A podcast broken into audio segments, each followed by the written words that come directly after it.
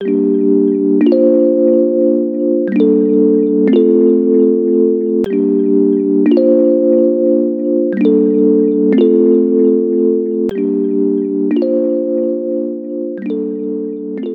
morning, my dear family. How is everyone today? Good. It's feast day. Praise God. First feast day of Lent. And we are abundantly grateful for the feast day that is today. Let's jump into the text. Okay, Luke chapter 9. Luke chapter 9. That's where we've been over the last couple of weeks. Luke chapter 9. So go ahead and jump there if you have a Bible. If you don't have one, love to give you one for free after our gathering.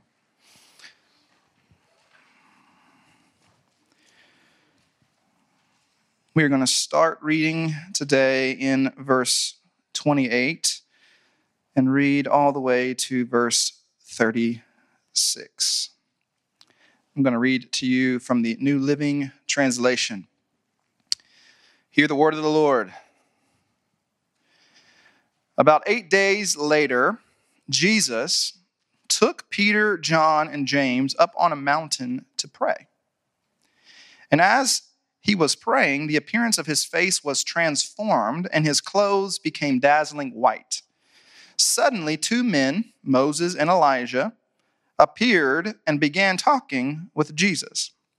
They were glorious to see. And they were speaking about his exodus from this world, which was about to be fulfilled in Jerusalem. Now, real quick, keep in mind that this moment and these few moments here in Luke 9 are really the hinge of the whole gospel narrative, according to Luke. So there's kind of a, shift happening in Luke's gospel account in Luke 9. All right. So just kind of have that awareness as you study the scriptures and kind of get a feel for what's happening in the narrative. There is a shift. This is a fulcrum moment in the Lucan account. Verse 32 Peter and the others had fallen asleep. When they woke up, they saw Jesus' glory and the two men standing with him. As Moses and Elijah were starting to leave Peter, not even knowing what he was saying, which is a consistent theme in Peter's life, not knowing what he was saying, blurted out. I love that. It says he blurted out, Master, it's wonderful for us to be here. Let's make three shelters, or the original language um, is actually tabernacles. Let's make three tabernacles as memorials one for you, one for Moses, and one for Elijah. But even as he was saying this, a cloud overshadowed them, and terror gripped them as the cloud covered them. Then a voice from the cloud said, This is my son, my chosen one. Listen to him. When the voice finished, Jesus was there alone. They didn't tell anyone at that time what they had seen. This is the word of the Lord. Let me pray for us this morning as we jump in to the scriptures together.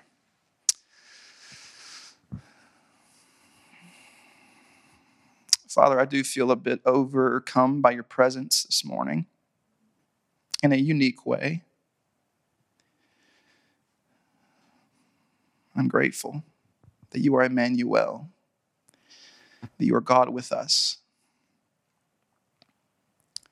I get a sense today that there are people in this space that need a divine touch from you, that need a divine revelation, that maybe need some healing, inner healing, maybe even physical healing this morning. Matter of fact, if that is you this morning, if you feel like you need some healing this morning, just lift a hand. Just lift a hand, acknowledge it. Yes, yes, yes. God, I pray right now for healing for these hands that have been raised. Healing right now. Healing, we ask for these hands that have been lifted. We are asking, oh God, to heal. And I pray that today, as we worship you in song and in liturgy and in opening the text, that it would be a pleasing aroma to you. And that in our worship, you would change us. In Jesus' name, we humbly pray. Amen. Amen. This past Wednesday was Ash Wednesday, and it marked the start of the season of Lent. If you did not know, the word Lent comes from a Germanic word that means long day. Long day. It is in this 40 day season that we, as the global church across the world, recognize a couple of things. First, we recognize the human condition, the perpetual injustice systemically in our world and in our own heart, our own sense of brokenness, our own sense of bent towards rebellion, a commitment of the self often to go against the vision of flourishing that God has, to take into our own hands what we believe to be true, right, and beautiful. We recognize our tendencies and we recognize our deep need for healing, restoration, redemption, rescue, and ultimately wholeness, or in the language of the scriptures, peace. The season that we are in reflects on the wilderness motif throughout the entire narrative of the scriptures. In particular, the 40 days that Jesus spends being tempted in the wilderness or in the desert. Lent is a reminder for all of us of our disintegration.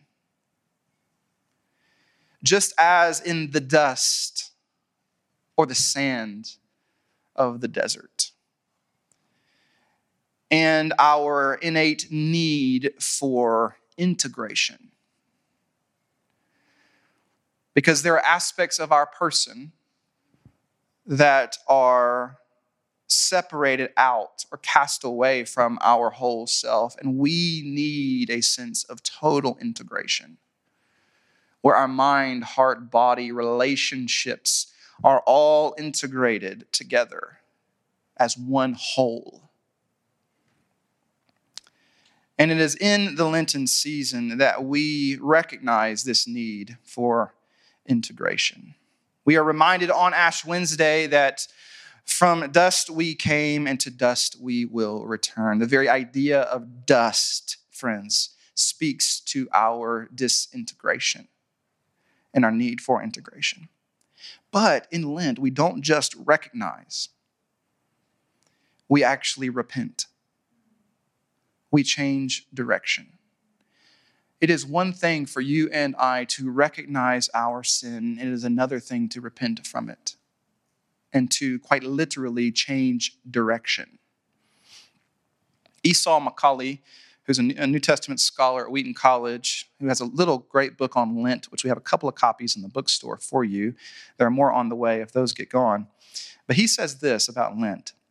He says, Lent is inescapably about repenting. Repentance is a change in direction, a spirit empowered turning around. Repentance, then, is the first step we make toward God. But to turn toward God, we must turn away from something else. Now, for the last couple of weeks, we have been in a very short mini series on the transfiguration of Jesus, as we just read from Luke chapter 9, entitled Brilliance the glory and beauty of Jesus. And it has sandwiched us between Epiphany, the season of manifestation and the, the divinity of Jesus, and Lent, a recognition of our brokenness and of our human frailty. Now, I thought uh, both Vania and Josh did an excellent job. Did you guys not think so? Someone told me a couple days ago, they're like, You got some big shoes to fill uh, because Vania and Josh did a fantastic job over the last couple of weeks looking at this text, looking at this passage from different vantage points and angles. In particular, providing clarity and some theological definitions around these notions of glory and beauty. Vania in week one kind of laid a very short biblical theology of glory, looking at the nature of glory and its connection to beauty. And then last week, Josh, who I thought gave a fantastic definition of beauty, which I would let you, I would encourage you to go back and, and listen to it because he gets really philosophical, I think, by providing his own definition. Um, it's fantastic. And talking about thin places and the, the nature of thin places. Um, they did a wonderful job. Um, and I, I have felt the need for us as a community to lean into the necessity of beauty and glory as it pertains to our formation, as it pertains to our transformation at that. But here's what's so wild about this story in, in Luke chapter 9, and it's recorded in Matthew and Mark as well, is that it wasn't intended to be wild. What's fascinating about the transfiguration is that it wasn't intended to be wild. This was just an ordinary prayer hike with Jesus. This was just an ordinary prayer retreat to Victory Mountain Camp. That's all it was. Up a mountain. Most Folks in the ancient tradition of the church believe it to be Mount Tabor in southwest Galilee. It's about 1,900 feet in elevation. To give you an idea, very similar to Pilot Mountain. Anyone ever hiked up to Pilot Mountain before or just driven to the top in Jesus' name, right? yes. Some of you are like, why are you walking when you can drive? um, very similar though. It kind of rises out of a flat land and there's this round dome called Mount Tabor. There's actually a high school in Winston-Salem called Mount Tabor. And guess what? It's named after this mountain in Galilee. So, that being said, it's just this ordinary hike that Jesus is taking Peter, James, and John, his inner circle, with him on. This was just a consistent practice. To be honest, if you read the scriptures, a consistent practice that Jesus had with his disciples, which I think reveals to us that prayer is the setting for divine disclosure. Prayer is the setting for divine disclosure. And that we never know when an ordinary prayer practice will become a glory filled encounter. You never know. When an ordinary prayer rhythm, you in your prayer closet or in your laundry room or on that bench or in that chair or on a walk, you never know when that ordinary prayer practice might become a glory filled encounter. One of the reasons why you got to keep praying, keep praying, keep praying. This was just an ordinary prayer hike and prayer retreat. But as we do see in this narrative in particular, prayer was the doorway into the glory. Prayer was and is the doorway into glory or into divine beauty. All verse 28 says in Luke chapter 9 is that he took them up on a mountain to pray. He did not say to them, Hey guys, um, let's go up to the mountain. I'm going to put on a firework display of glory and blow your socks off. He didn't have this plan for months. Oh, yeah, I took some uh, time off in the summer from work um, because we're going to go and experience the majesty and divine power and beauty and light of God on top of a mountain. It's not what happened. He just took them up on a mountain to pray. Prayer is an ordinary means for extraordinary encounters. Adrian van Kaam has this to say about prayer. We too know that breath is to the body what prayer is to the spirit. If we do not breathe, we die physically. If we do not pray, we expire spiritually. In this story, Jesus' inner essence and his divinity is made manifest in the physical. It says that he's transfigured, but it's not his whole essence. It is his outward appearance that is transfigured. What is happening is that his inner essence or his nature is being made manifest into the physical world. The invisible is becoming visible. This is a foretaste of future glory, a foretaste of the consummation of all things, and in some ways, a foretaste of the resurrection. It says that his outward appearance or his face was transformed, and his clothes became dazzling white. No amount of bleach could make his clothes as white as they were in this moment. But then Moses and Elijah just show up. Two of the most important figures in Jewish history. No big deal. Here they are. A few hundred years later.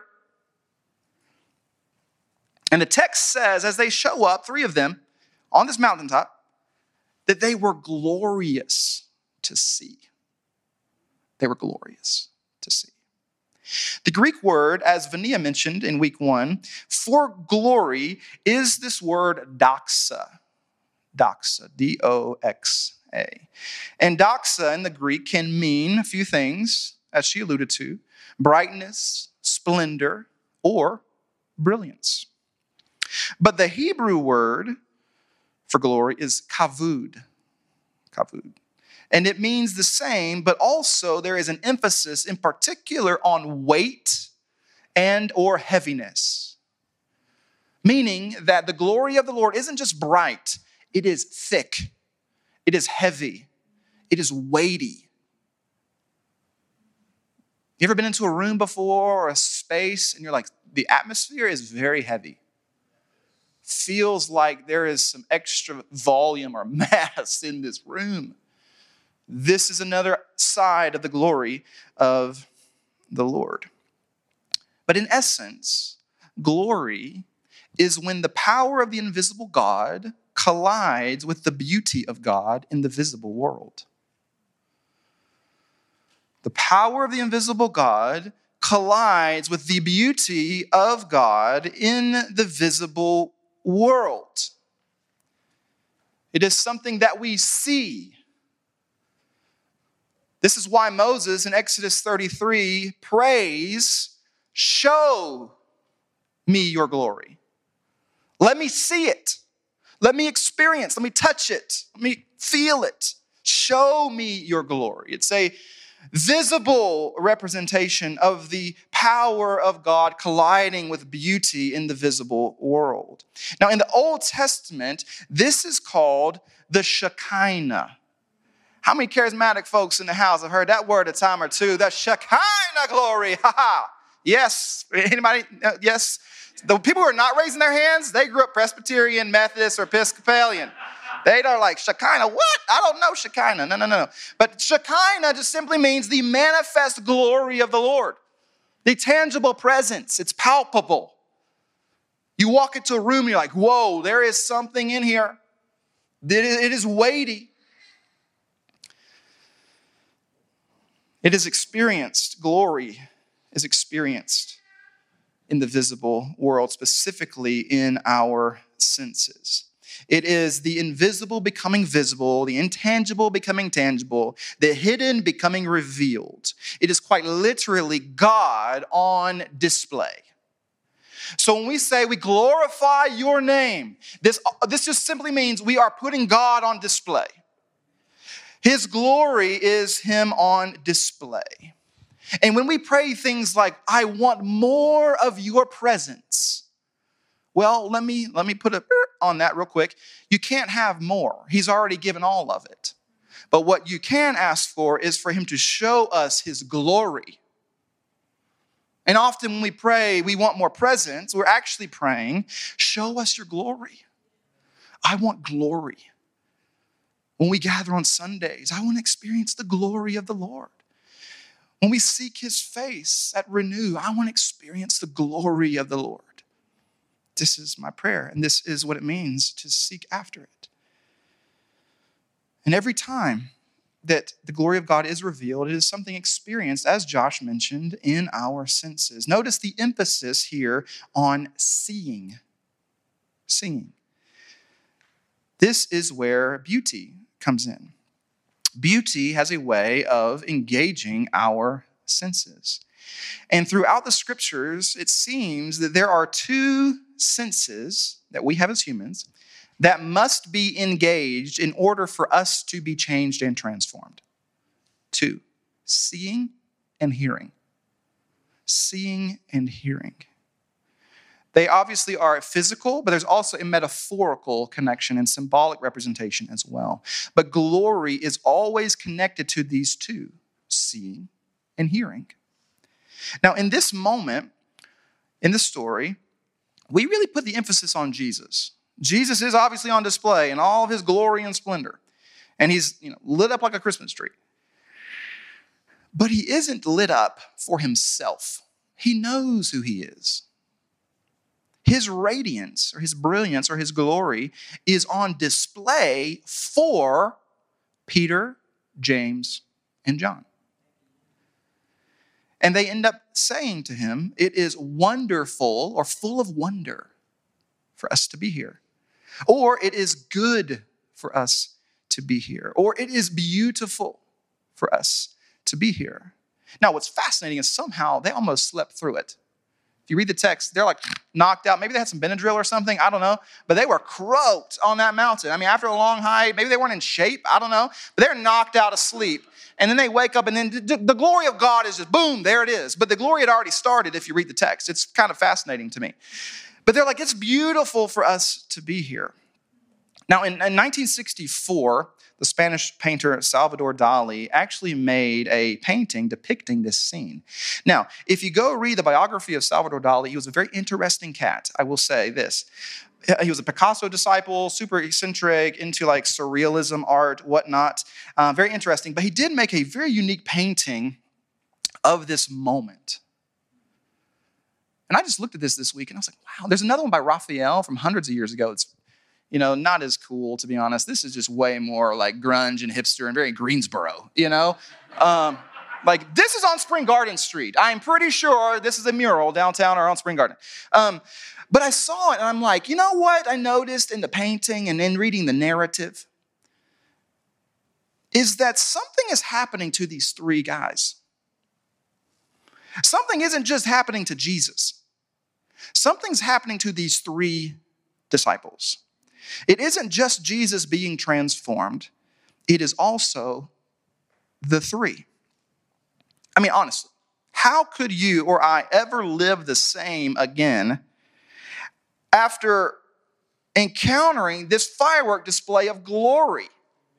Of experiencing the majesty and splendor, the manifest glory of the Lord Jesus. How could you live the same? I mean, there are movies that we have seen that changed us forever. Are sporting events that have changed us forever. Last week, when the Wolfpack beat Carolina, changed forever. But we won't talk about what happened yesterday, okay? So, I mean, seriously, like lives change forever because of moments that we have. And they're experiencing the divine glory. Now, in other gospel accounts, it says that they fell on their face in a kind of awestruck worship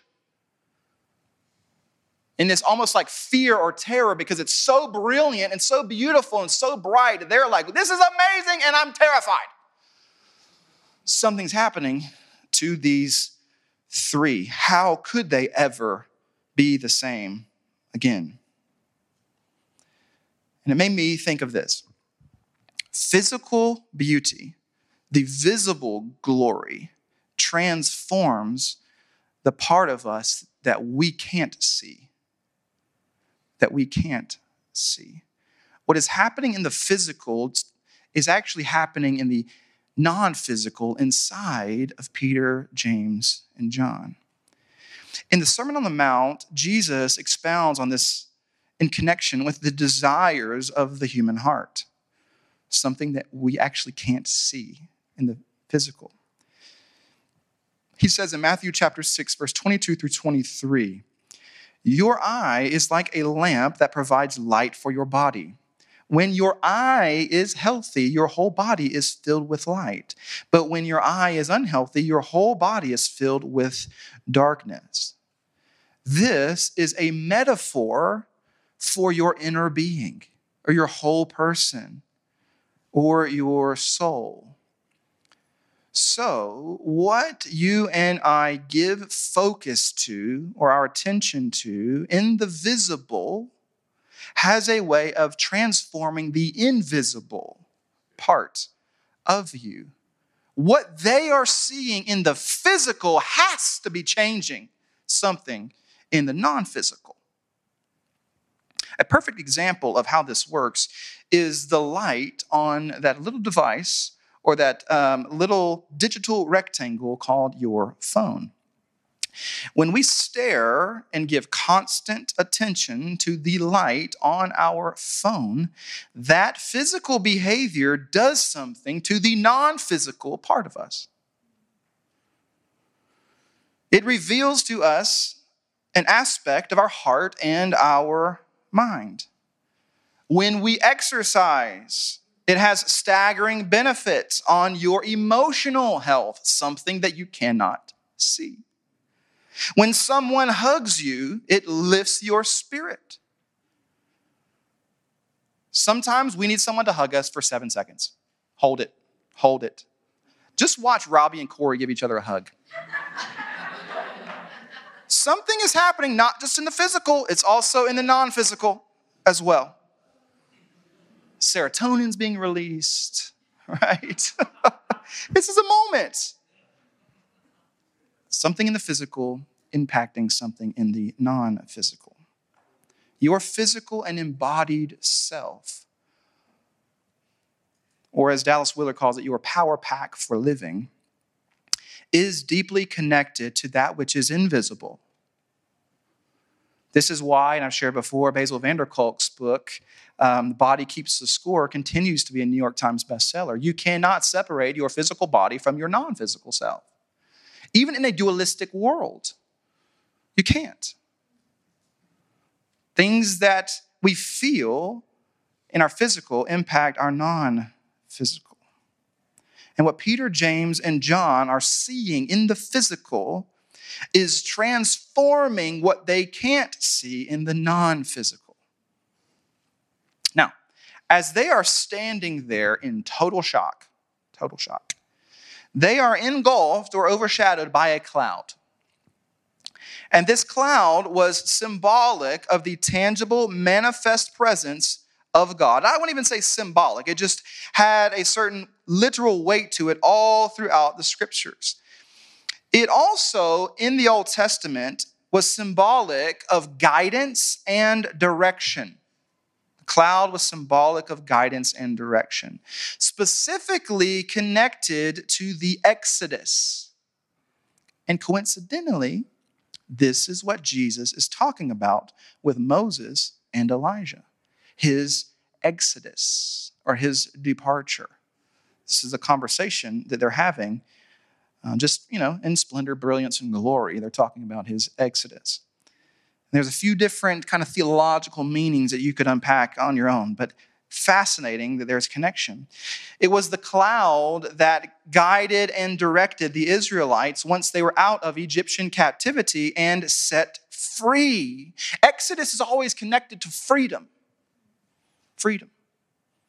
It means departure. It could mean death or departure, but it's also uniquely connected to freedom and being set free. And this cloud is what is guiding them through the wilderness as they move towards a greater sense of freedom. And sure enough, as Peter, James, and John are standing there, a voice, the Greek is literally phone, which I think is interesting, phone, ring, right? Comes from the cloud. Why are all these like new age techie references here in Luke 9, the cloud and a phone? All right, this is weird. Uh, that was on the fly, not in my notes. Like that was on the fly. Uh, but it gives a sort of directive. The voice from the cloud gives a sort of directive. Verse 35. Then a voice from the cloud said, This is my son, my chosen one. Listen to him. First, they saw, now they hear. First, they experienced, and now they are to listen. First, they encounter, but now they are to obey. The glory and the beauty of Jesus is nothing but a catalyst for our obedience and transformation. Glory, friends, that doesn't produce a change in behavior may not be glory. It may not be majesty or divine brilliance because when you encounter the glory of Lord and his beauty, it forces you by nature to change your behavior, either for the good or maybe for the bad. But you won't remain neutral. None of us today are neutral. We're all listening to something or someone. We all are a disciple or student of someone. No one in here is totally autonomous. You're following a directive from someone or something.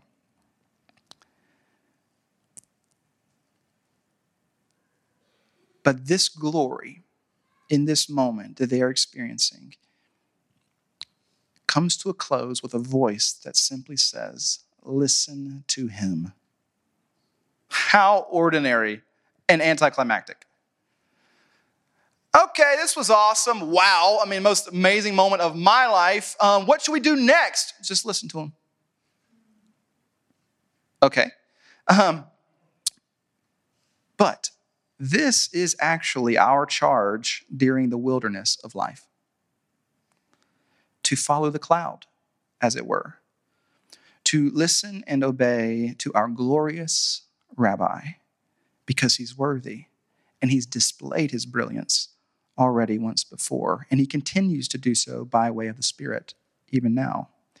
When we do listen, it leads us through all of us a sort of Exodus freedom when you follow the Spirit, you actually live into freedom. Freedom. Freedom from yourself. Some of us are the most in bondage, not to the outside world, but to our inside self. And we need to be set free. This cloud takes us through the wilderness. Freedom, friends, requires the wilderness. Exodus requires the wilderness. This is where the glory cloud was first experienced. It was in the wilderness, was the first time. And would you not know that in 2 Corinthians chapter 3 verse 17, Paul emphatically proclaims with an exclamation mark, where the Spirit of the Lord is, there is freedom. When we listen to the cloud, as it were, we listen to our rabbi, there is freedom. Freedom. But in a postmodern world that we live in, freedom primarily has to do with freedom to do whatever we please. But the historic and ancient notion of freedom is actually freedom from constraints to be able to pursue the common good. It's not so much freedom for, it's freedom from. And where the Spirit of the Lord is, there is freedom. And as we read this story, what we tend to do is we tend to isolate it as some sort of end goal or destination. Like, honestly, why is the transfiguration not at the end of Luke? Like, not, why is it post resurrection? But rather it's at the center. We tend to isolate it as some sort of goal or destination. And though there will be a time, according to Habakkuk, where the earth, the entire earth, will be filled with the knowledge and the glory of the Lord, this is only in Luke chapter 9. And to be honest, I would encourage you to read the narrative right after this. It gets a little crazy. There's a demon possessed boy the disciples have been trying to pray to cast out the demon and they can't. It's a whole thing. And then Jesus eventually casts the demon out, and then he starts talking about the cost of following him. Oh, and by the way, before he took Peter, James, and John to the top of this mountain, he also called Peter Satan. And said, if you, if you aren't willing to give up your soul, if you aren't willing to lose it, you'll never find it. What good is it for a man to gain the world but to forfeit his soul. He presents the cost. He says, Actually, I got to go to Jerusalem to go to the cross. I'm not going to put myself on display in front of the masses. I'm going to the cross. This moment happens in between those two worlds. It isn't the end goal, it is a means to an end. This is only in Luke chapter 9. And we tend to forget a very key verse that binds this moment and what comes after. It's in Luke 9, verse 37. It says this The next day after they had come down the mountain. Lent is about coming down the mountain. Lent is about the next day and life at the bottom of the mountain in the valley. Because where do you live? You live at the bottom of the mountain. Lent reminds us of the next day. Every major encounter you've had with God that was euphoric and transcendent, there was always a next day where your alarm clock goes off at 6 a.m. You got kids that are, that are screaming bloody murder. There are fires to put out at work, or you have an exam to take. There's always the next day. But it's those ordinary prayer practices, as I said, that can lead us to extraordinary moments that help us get through and into the next day. And this is what's happening. But Lent is all about the next day and life at the bottom of the mountain. They don't stay at the top of the mountain. You can't stay at the top of the mountain. And as we descend down the mountain and ask, how do we go about the next day? We just had this crazy moment happen. How do we go about the next day? We see that the response is simple, as we have already noted listen to Him. As we journey as a community through the dissension and valley of Lent, our objective is simple listen to Him. Listen to Him follow him. This season is all about listening and following in the descent. Now, listening has at least three different connotations. Three different connotations. The first is to listen, is to give attention. To give attention. We talked about attention in our abiding teaching series. One definition I read was very well said, I thought which was to hear with intention. That's what it means to listen, to hear with intention. To listen is to give our attention, our focus. The second is to listen is to understand. To listen is to understand. How many times have you been in a conversation with someone and they say to you, You are not listening to me? All the spouses are like nudging the other. Anybody struggle to listen? You just are not a good listener. I'll be honest, I'm not. I'm distracted. Do not put me in a sports bar. Like, I am distracted. Jordan will be like, let's have a date, but there can't be TVs. That's what she says. Why? Because often I can't listen. I can hear, but I'm not always going to be able to give attention or understand. To listen is to give attention, to listen is to understand, to comprehend. And the third is to listen is to obey. Very simple. To listen is to obey. If you listen to your doctor's words and advice, you will follow your doctor's words and advice. If you listen to your father or mother, you will obey what your father or mother have to say. Van Kaam says the Holy Spirit guides the course of our spiritual maturation, but we must have the courage to follow the directives that we receive. To aspire after Christian ideals is futile unless we try to embody them realistically in daily life. In other words, to aspire for glory and transcendence and not obey in the mundane is futile. I'm pretty sure that this display of glory got their attention.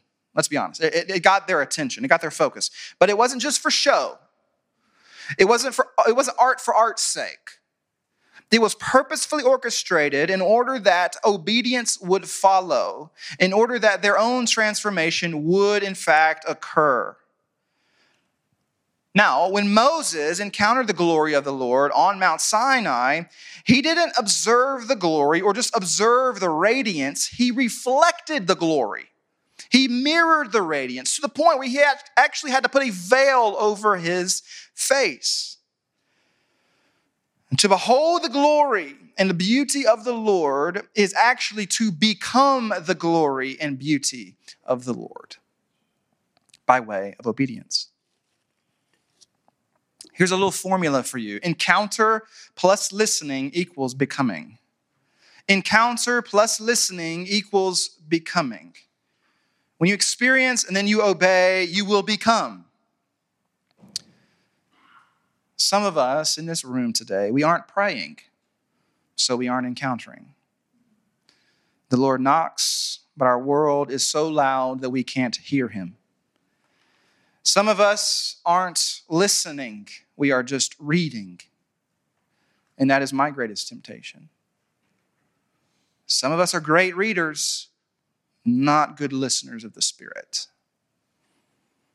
So the question then becomes who or what are we becoming, as we have shared before? What are we to actually transform into as the people of God?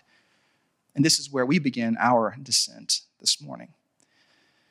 The next verse, it's Second Corinthians chapter 3, after verse 17, like we just read regarding freedom and the Spirit of the Lord, is this, and it's uniquely connected to the transfiguration. Paul says, So all of us, who have had that veil removed, which, by the way, uh, in verse 17, prior to, and I mentioned verse 16 is the one about freedom. Verse 17 says that it's only done by turning to the Lord. The only way a veil is removed is by turning to the Lord or repenting towards the Lord. So, all of us who have had that veil removed can see and reflect the glory of the Lord.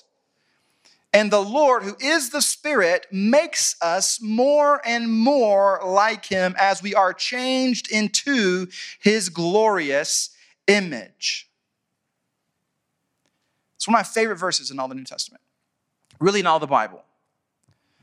The one that we behold in glory, the one whose glory we are to reflect and radiate, there is an inner transfiguration and transformation happening within us that is by the Spirit making us into his glorious image. Or as the ESV says, from one degree of glory to another degree of glory. From the shadow of the law to the actual image of Jesus. Now, Jesus, by the way, is the image of the invisible God from Colossians 1:15.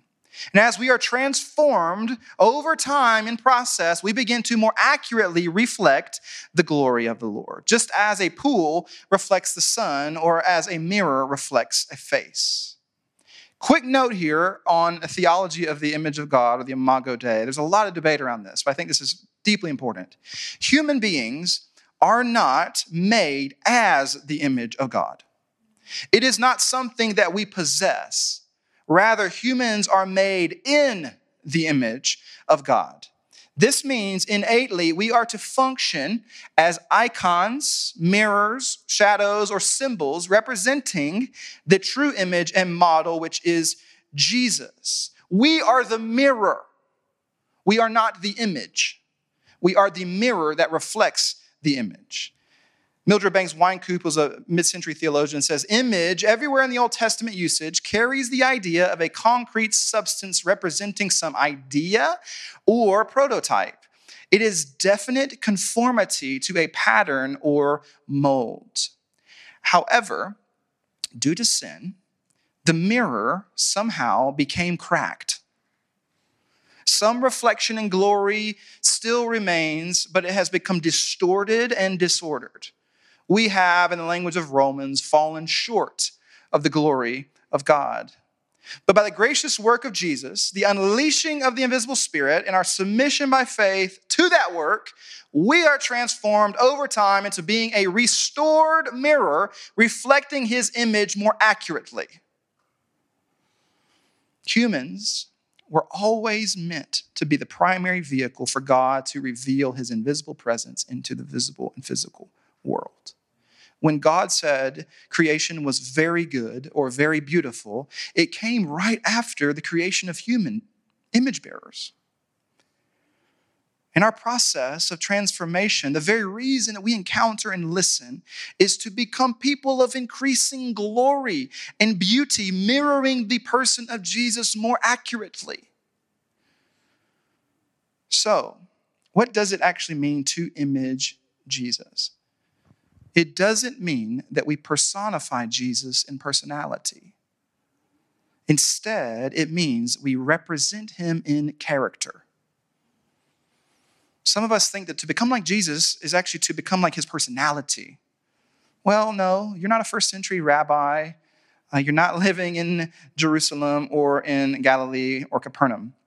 You are here and you are a mother or a father or a student or a husband or a friend or nurse or teacher, whatever it may be. What you are to become is to become like him in character. We are to re- represent him in character.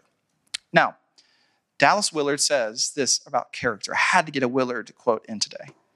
Character is the internal overall structure of the self that is revealed by our long run patterns of behavior.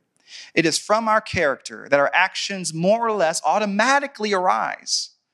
And what God gets out of our life and your life is the person that you become. That's also what you and others get as well.